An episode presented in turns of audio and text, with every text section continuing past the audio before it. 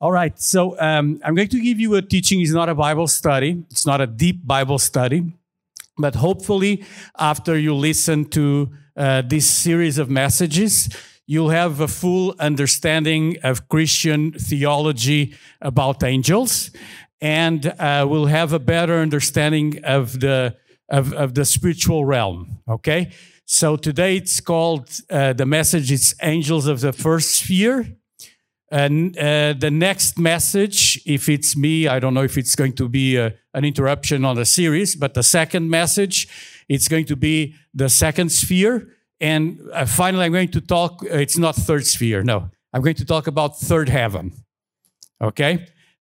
Which refers to the third sphere, but I gave a different name. So it's first sphere, second sphere, and third heaven.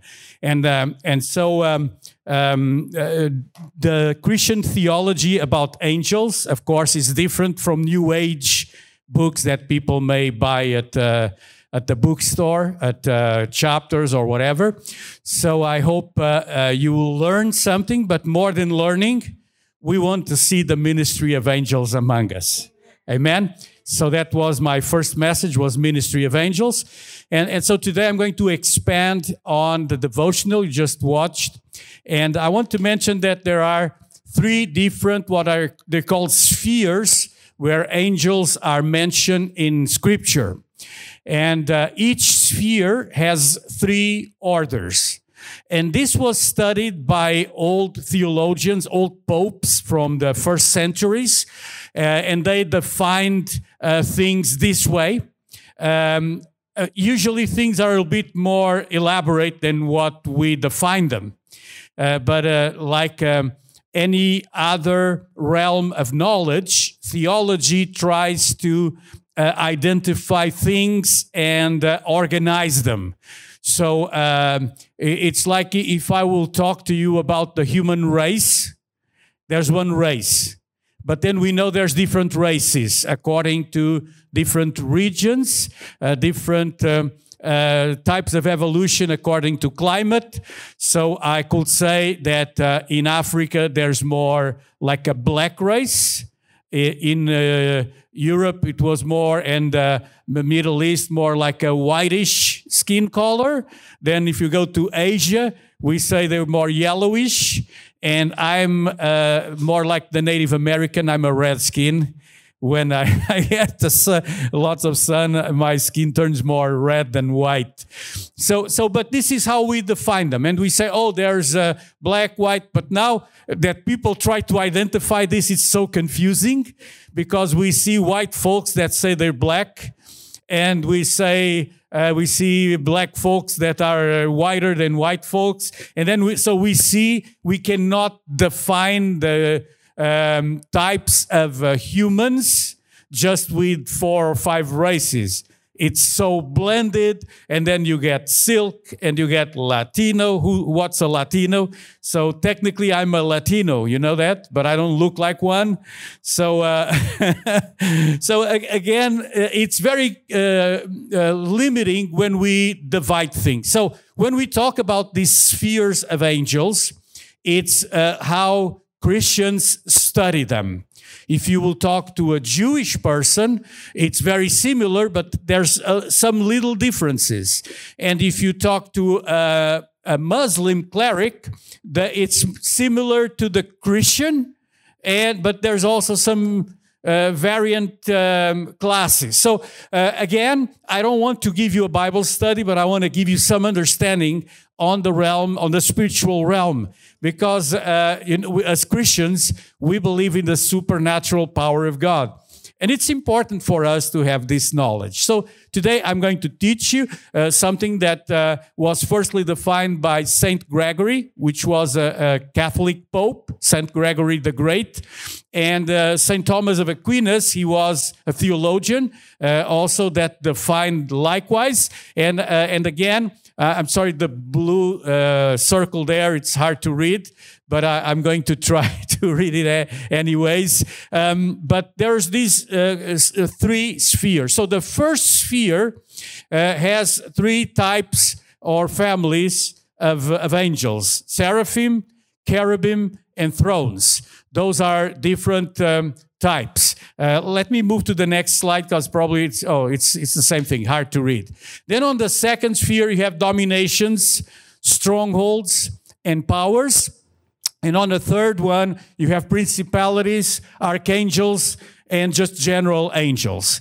So in the Bible, you'll see these 9 different types that were defined as spheres. A sphere talks about a domain. All right? So again, I try to show you this as it's understood. On this slide, on the right part of the slide, you have the illustration, the icons, or the iconic representation of these realms.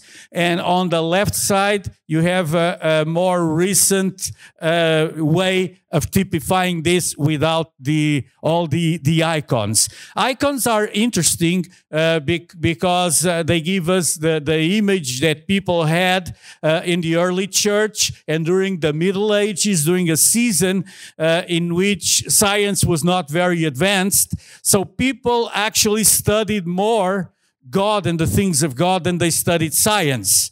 And so more recently, the last, let's say, 500, 600 years, that's when science started to grow. People started to study other things. But the way science studies things, it's pretty much based on the early theologians, because they were the only scientists for hundreds and hundreds of years. So science blended with church, and church had like the monopoly of all the science in the known world. So there were a few doctors that were not Christian, but mainly all the knowledge of the whole world was centralized in churches. And pretty much during almost 1,000 years in the Roman Church, which was the most predominant, the Roman Church, and then the church in Turkey or in that region, which was the Byzantine Church. So all these churches, the Coptic Church, the Catholic, all these, they gathered all the knowledge of science and of God. And so things were blended very much. But today, science advanced so much that we don't even have knowledge of these things that I'm talking to you. And so very rarely you'll have a church or a pastor that will teach you on angels. And so today I hope to start changing these things and give you more than just knowledge, but give you some revelation. I'm going to start by reading one of the most famous encounters with angels in the whole Bible, which is Isaiah's revelation of God. So Isaiah saw the throne of God. And let me just place you in history. This is chapter 6 of Isaiah. So there's previous 5 chapters. In the previous 5 chapters, Isaiah was already a prophet, but he lived under the ruling of a political leader called King Uzziah. Now, people that study genealogy, they concluded that Isaiah was related to Uzziah. So he was probably either a nephew or a close cousin, or, he was in the close family of Uzziah. And Uzziah was a very loved king. People loved Uzziah. And pretty much Isaiah served as a prophet that was fascinated by that leader. If we translate it to today, it will be like a political leader. And Isaiah was really focused in supporting the authority, the political leader, and listening from God in order to bring the will of God to the political leader.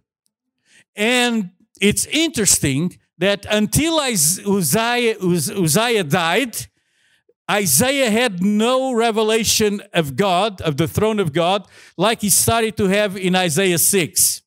And so I would like to tell you also as a pastor and as a Christian that we can be blinded by our world, and we need to refocus from politics and from the ruling politics of the world, and we need to focus more in God. So, this said, let's read Isaiah chapter 6, verse 1. It says, "In the year King Uzziah died, I saw the Lord sitting upon a throne high and lifted up, and the train of his robe filled the temple. Above him," above who?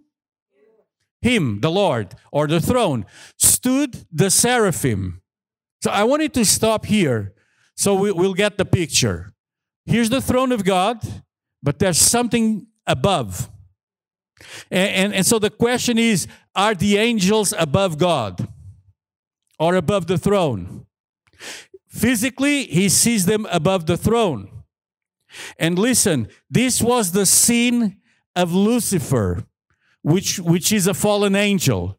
He wanted a throne above the throne. Probably he was already above the throne in the sense that those angels are protectors of the throne, and so they're flying above the throne and around the throne from the Isaiah's description. And Lucifer once was there. Verse 2, "Above him stood the seraphim, each had 6 wings. With 2 he covered his face, with 2 he covered his feet, and with 2 he flew." Why does he mention singular?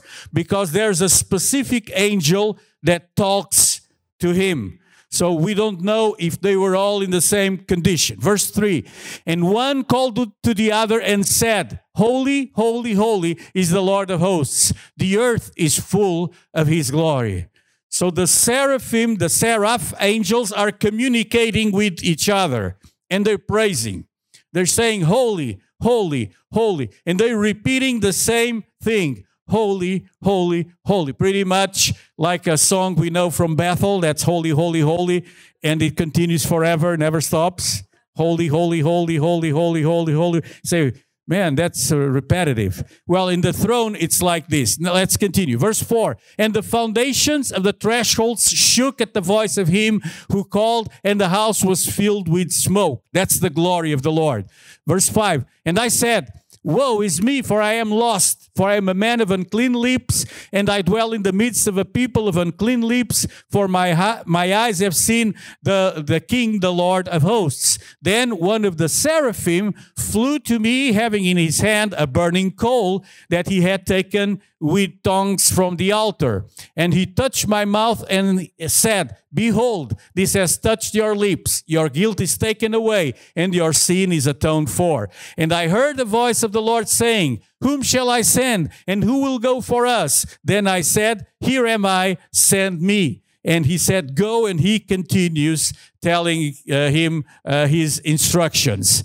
What an amazing vision. Amen? What an amazing vision. One of the most accurate visions and a perfect description in the Bible of the throne of God. So if you want to know about God, this is one of the scriptures that contains revelation about God. And in this revelation, we see that in the same location, which is like the throne room, it's the place of the glory.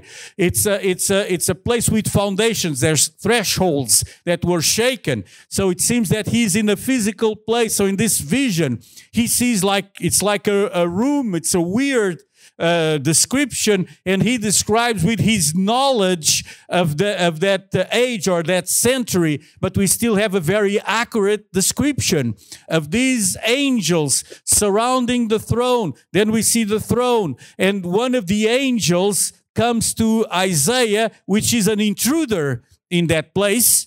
It's like he was not supposed to be there, but he is brought to the throne in order to receive 2 things. Number 1, purification.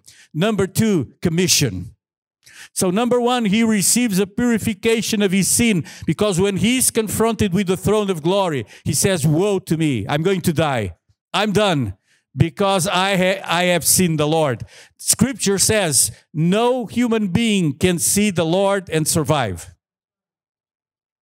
That's what the Torah says. That's what Scripture says. So when he sees the Lord, he realizes, "I'm done. My life is over." He's probably thinking in his wife, which is a prophetess, and his 2 children, his 2 kids, and he's thinking, "I'm done. So I passed away, I'm in heaven, and this is it. But he realizes, I cannot even be here because I have unclean lips. I live among a people with impurities. So what I speak is not purified, it's not holy. So one of the seraphim brings from the altar, there's a burning coal, and he couldn't even touch it. So there's a tongue, and he brings that coal and touches Isaiah's lips. When that fire touches his lips, he's purified. He's made holy. He's made holy as the Lord is holy. And I know this is a bold statement, but if we read Scripture, this is what the Holy Spirit also does in the life of the believer, comes to purify us. And so the angel in the throne room brings this purification. And right after this, there's a question. And the question comes from the throne. It says it's the voice of God. It's not the seraph talking anymore. Now it's the throne. And the throne asks, "Who shall I send?" And then the question continues, "Who will go for us?" And when it says us, of course, it's all of them. So it's God, it's the angels, it's everything else that is in that place. And that place is the throne room. It's the kingdom of God. All right? So the word seraphim also appears only in this chapter 6. And seraphim, it ends in im, I am. In the English language, seraphim refers to the plural of seraph. So it's like there's many. There's seraphim, there are many. And literally, it's a translation of the Hebrew expression, the burning ones. So the burning ones. The burning ones means seraphim. So if you translate Hebrew to English, you'll say these are the burning ones. So if they're the burning ones, pretty much, they're on fire, but they have wings. So it's hard for us to define all these terms. And the prophet Isaiah talks about them as those that serve and protect the one who's sitting upon the throne. So when we study the realms of angels or the realm of these spheres, seraphim are part of what they call the first sphere, or those that are really close to God, those that serve God very closely. They're serving God at a close distance. And on these, we have seraphim, you have cherubim, and you have thrones. There's three different types, so they're not exactly the same. So Satan, which was named Lucifer, was in the first realm. And in the first realm, he was probably a cherubim. So he's in the same realm, but probably a more powerful class of angel than this seraphim. So one day we'll get to heaven, we'll know these things. I'm giving you the knowledge that Scripture gives us. And so the seraph is hard to draw. Seraph, that's probably the closest drawing that I could find because it says they have 6 wings. With 2, they cover their feet, so you don't see the feet. With 2, they cover the face, you don't see the face. And with 2, they fly. So it's kind of a blend of wings. But this is how Isaiah was able to describe. Probably, if we had that vision today, we will describe it a little bit differently because we know other things.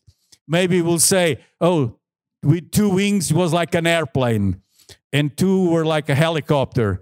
But there was no airplane, no helicopter in those days. So we really don't know exactly. So here on this side, you see the angelic realm. And you see the throne of God there on top. In the throne of God, you see God, the Holy Spirit, and the Son of God. And then over here on these circles, you see the different descriptions of different angels that we find in Scripture, in the Bible. Now, I told you I was going to talk about the first sphere of angels. So we talk about seraph. Let me mention the cherub or the cherub. It depends on different ways of pronunciation. But Lucifer is in this class. And this chapter, Ezekiel 28, and we have other descriptions of the Bible, describes this type of angel. And it says on verse 14 to 16, you were an anointed garden, a cherub. I placed you. You were on the holy mountain of God. In the midst of the stones of fire, you walked. And then it says, you were blameless in your ways from the day you were created till unrighteousness was found in you. In the abundance of your trade, you were filled with violence in your midst, and you sinned. So I cast you as a profane thing from me, from the mountain of God, and I destroyed you, O guardian cherub, from the hosts or from the midst of the stones of fire.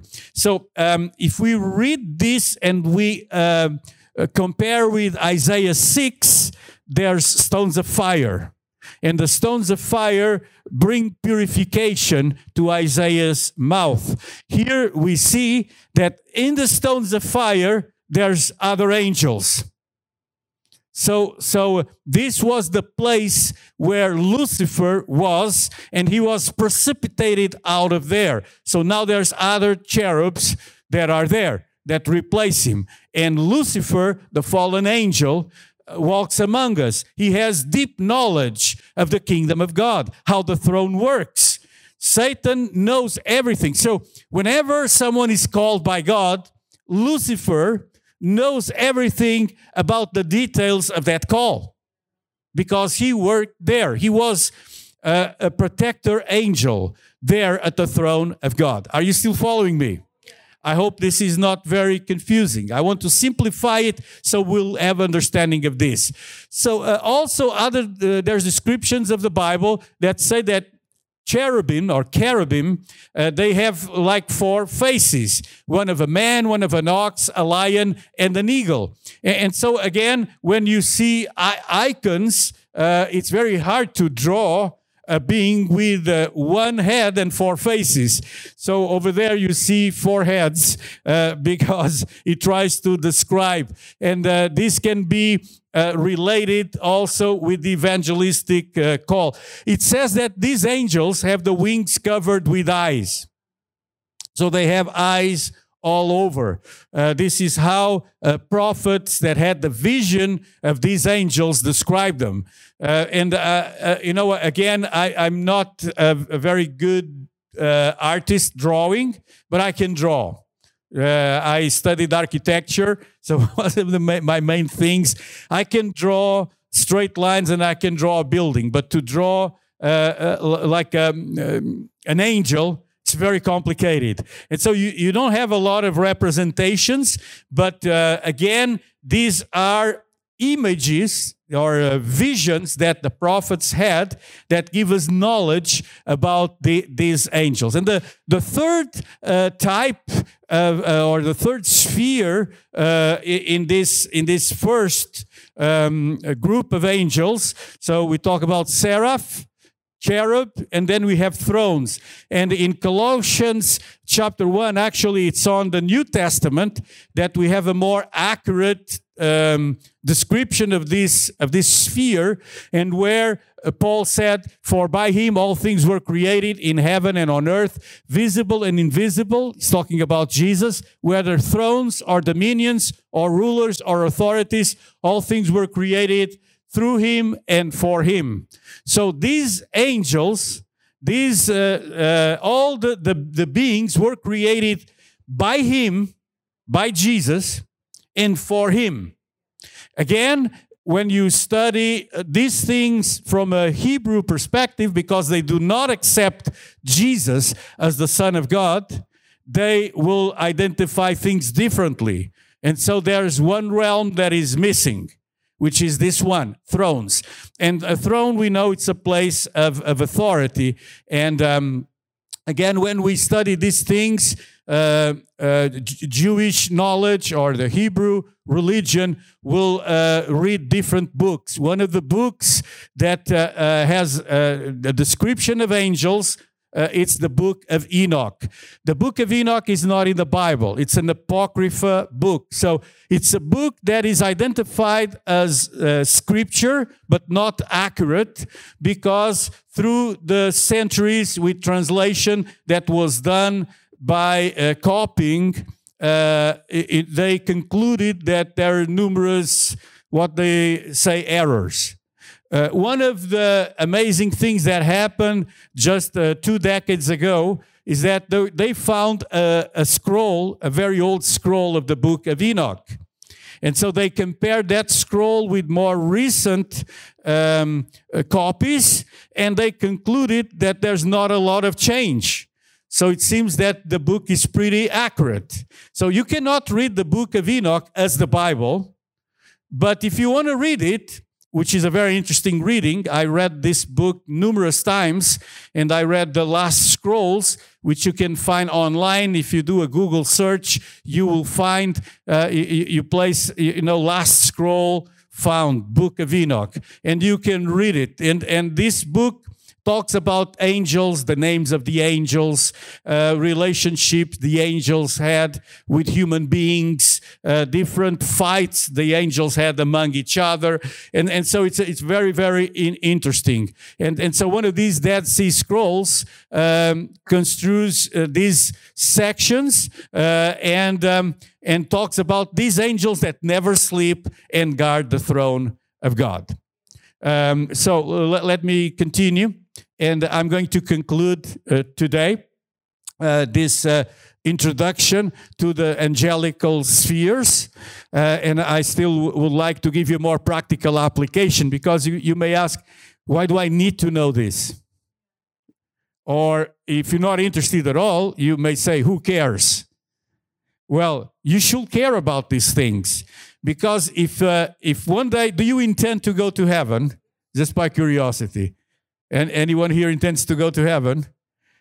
So I don't want to be a complete surprise. All right? So let's say by knowing these things, you will not say, oh, wow, what's happening? I've never heard about these things. So I have no excuse now. Now you've heard about these things. And why do you need to know this? Because let me tell you, God lives in the whole universe. So he's across all spiritual and natural realms. In fact, God is here. But if there's a place where God dwells or abides, it's this throne room. From there, God controls everything, and the kingdom of God controls everything. However, there's a spot that is not yet controlled by God. What spot is it? It's earth. It's where we live. It's where we're right now. So over here, the church, which includes you and me, was called to establish God's kingdom or realm here. But over here, centuries ago, a fallen angel was cast down. Now, I believe, that's my belief, so don't write it as law, but it's from what I've studied in Scripture. I believe that after Satan was precipitated here, something happened. I believe there was already life, and we have a record of dinosaurs and all this that kind of were previous to the world as we know it now. And then there was chaos. And so the Bible starts with this expression. The earth was formless and without a perfect shape. It was in chaos. So there was a chaos on earth. And it says, and the Spirit of God was moving on top of the chaos of the abyss of whatever existed here. So in my understanding, when Satan was precipitated in this planet, chaos happened, and God had to do a creation, and the creation is described in Genesis chapter 1 and Genesis chapter 2. So from my view, Tony, and from what I studied, this is how I see it. I know there's people that have different explanations, and they put the fall of Satan after creation. I firmly believe, personally, that it was there, if you want to place it on a timeline. But what we really need to understand is that Lucifer is a powerful angel. He was initially a cherub or a cherub, a protector angel. He was at the throne in a position of extreme power over the realms of angels, and he was jealous of God. So he was at the center of worship. The description of the Bible says that in his body he has musical instruments. He's also an angel of light. He's a powerful angel. And in this position, in his heart, he started to imagine, what about if I could sit on the throne of God? I would like to sit there. Not only that, I would like to do another throne above that one where I will sit. And so God said, who do you think you are? And God kicked him out of heaven. But he was so loved, so esteemed, that 1/3 of all these angels followed him in the fall. So today, 1/3 of the angels had fallen. 2/3 are with God. You and me are with that group, the kingdom of God. Our call is to establish what in Greek, it's the word basileia, which is the kingdom. We're called to establish that kingdom here on earth. That's our call. And news that I have for you, you're not doing this alone. The angels of God, as we learned last week, they're sent on behalf of those who confess Jesus. So when you confess Jesus, by other words, when you bring the kingdom of God here on earth, God sends the angels to back you up. And if angels back you up, you can count on protection, you can count on healing, you can count on unlimited resources and blessing that God has available for you. So I would like to invite you to stand, and I'm going to pray for all of us. And my goal, again, it's not to give you theology, though I'm doing that, but I really want to bring you an understanding of the spiritual world. So when you're in trouble next time Satan brings trouble into your life, next time the devil attacks you, you will know, greater is he that is in me than he that is in the world. There's more with me than with him. Not only that, but the angels that are with God, they're so powerful that, as we learned last week, only one angel is able to paralyze the whole kingdom of darkness. Only one angel will paralyze the kingdom of Lucifer and keep him astray for 1,000 years. And after that millennia, God is going to establish a new earth and new heavens. God is creator. So this creation is not yet finished, but it's going to come to an end. When it's finished, God will start a new one. The throne of God will move. And the will of God is for you and me one day to sit in that throne. What an honor. You do not deserve it. I do not deserve it. But one day, the Bible says, we'll be at the throne, at the right hand. We'll see Lucifer being brought. And you will say, was this the one who gave us so much trouble? He will be cast in a place called hell. And he will be kept there for 1,000 years. After 1,000 years, he will be brought again to the throne. And the final judgment will happen. Then we'll enter into a new phase that we have no knowledge yet. We have knowledge of these things that are about to happen in Scripture. So after we learn about angels, we're going to learn about end times. And when we talk about angels, then you'll figure out and you say, oh, okay, this is a seraphim, a seraph, or this is a cherub, or this is a throne. And we're going to learn next week about the angels of the second sphere, which are different types of angels. And when you and me do spiritual authority prayers, we're praying into that sphere. And so it's very important that we learn this because when you aim your prayer, you know exactly what you're doing. All right. So, God, I pray for all the people here in the Passion Center and those that are watching this video. And in Jesus' name, Lord, I pray that people will receive revelation of who you are, God. Not just knowledge of Scripture or knowledge of spiritual things, but true revelation. That your Holy Spirit will enlighten this word. And, God, when people pray, that they will feel the full power of their prayers and how these prayers pierce into the spirit and will move the spiritual spheres, and how the angelical beings that come up and down, and they use those spiritual ladders like Jacob has seen them, and Lord, like Isaiah was brought to the throne, like John was raised to heaven, and he saw all these things. Lord, we thank you for Scripture that gives us this knowledge. But while we're here, God, we know we need to deal with the natural world, but give us insight into the spirit, so we'll be effective messengers of God. So that when God asks, who shall go for us? Lord, many of us said, here am I, send me.